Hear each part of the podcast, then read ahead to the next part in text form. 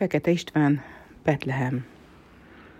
A konyhában ültünk a földön, és a tűzhely meleg fények kiúrott néha, meg megsimogatván arcunkat. Hallgattunk, de magunkban megvallottuk, hogy a mű tökéletes, és nem is vettük le a szemünket róla. Tornya volt, ajtaja volt, ablakai voltak, ahol be lehetett tekinteni egy krajcárért, és ha bent meggyújtottuk a kis gyertyát, kivilágosodott az egész épület valami boldog, meleg világossággal, mint a szívünk ablaka abban az időben. Egy szóval Betlehem volt. A szent család kicsit oldalt állt előtérben a jászollal, és a jászolban Jézuskával, aki mosolygott, és kövér kis kezét ökölbe szorította. Ám bár mi akkor még nem gondoltunk arra, hogy ha ez a kéz egyszer kinyílik, mekkora ragyogás árad belőle a világra. Ennél sokkal nagyobb gondjaink voltak.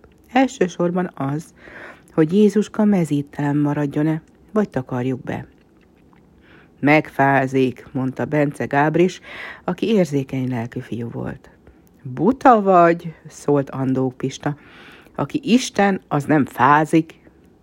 A Biblia azt mondja, szólalt meg végül Peszelka Péter, aki papnak készült, hogy édesanyja pójába takarta és jászolba fektette. Ez döntött. A pólya természetesen nem lehetett akármilyen anyagból, ezért sejemből lett, a sejem pedig anyám téli kabátja belsejéből lett. Másodszorban ott volt még a szamár kérdés. Két szamarunk is volt ugyanis. Beszálka Péterre néztünk, a csizmája órát vakargatta, piszkos kis körmével és lesütvén szemét erősen gondolkodott, de aztán kivilágosodott értelmes fanyar arca. Az nincs a Bibliában, hogy hány szamár volt. Több pásztor volt, hát szamár sejtse volt. Subák, láncos botok, bajuszok és szakállak, kocsmák és tornyos angyalsüveg. Már készen voltak, így semmi akadálya nem volt annak a lelkes izgalomnak, de másnap a falu végén abban a felkiáltásban érte el a tetőfokát, hogy szabad-e Betlehemet köszönteni? És hultak a krajcárok.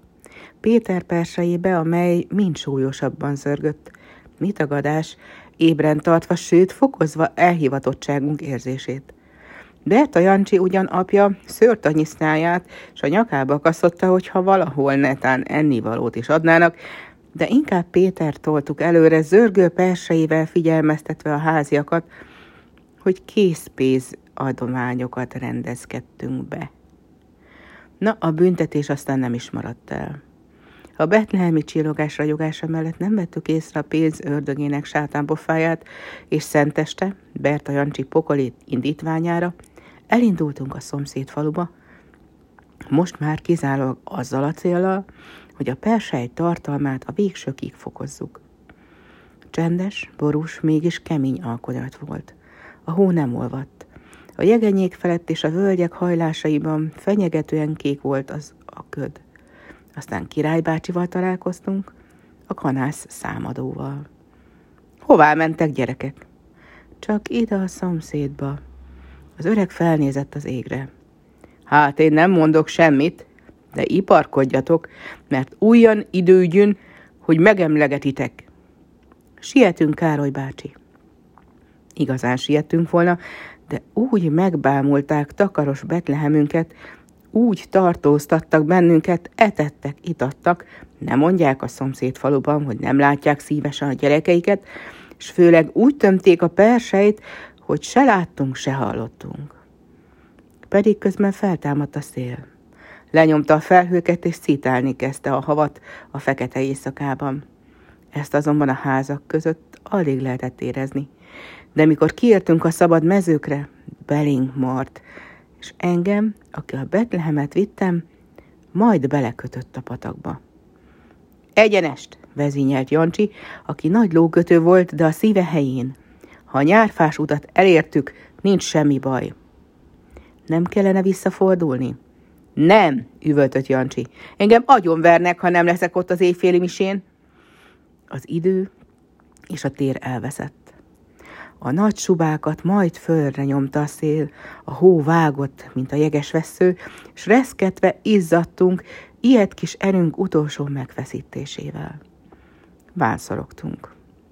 A kis Betlehem oldalát már feltépte a szél, és kísértetésen csapkodta a papírt, miközben a toronyban a kis bádott csengő néha megkondult, mint a lélekharang.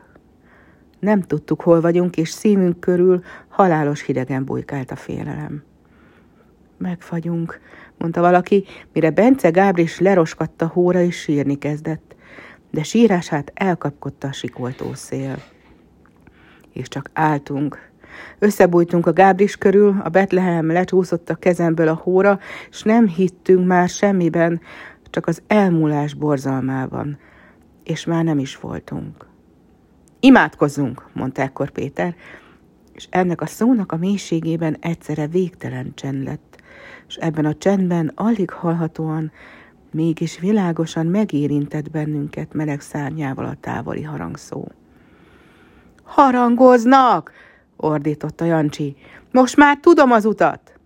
Imádkozzunk, mondta Péter, és imádkoztunk. És éjféli misén otthon voltunk.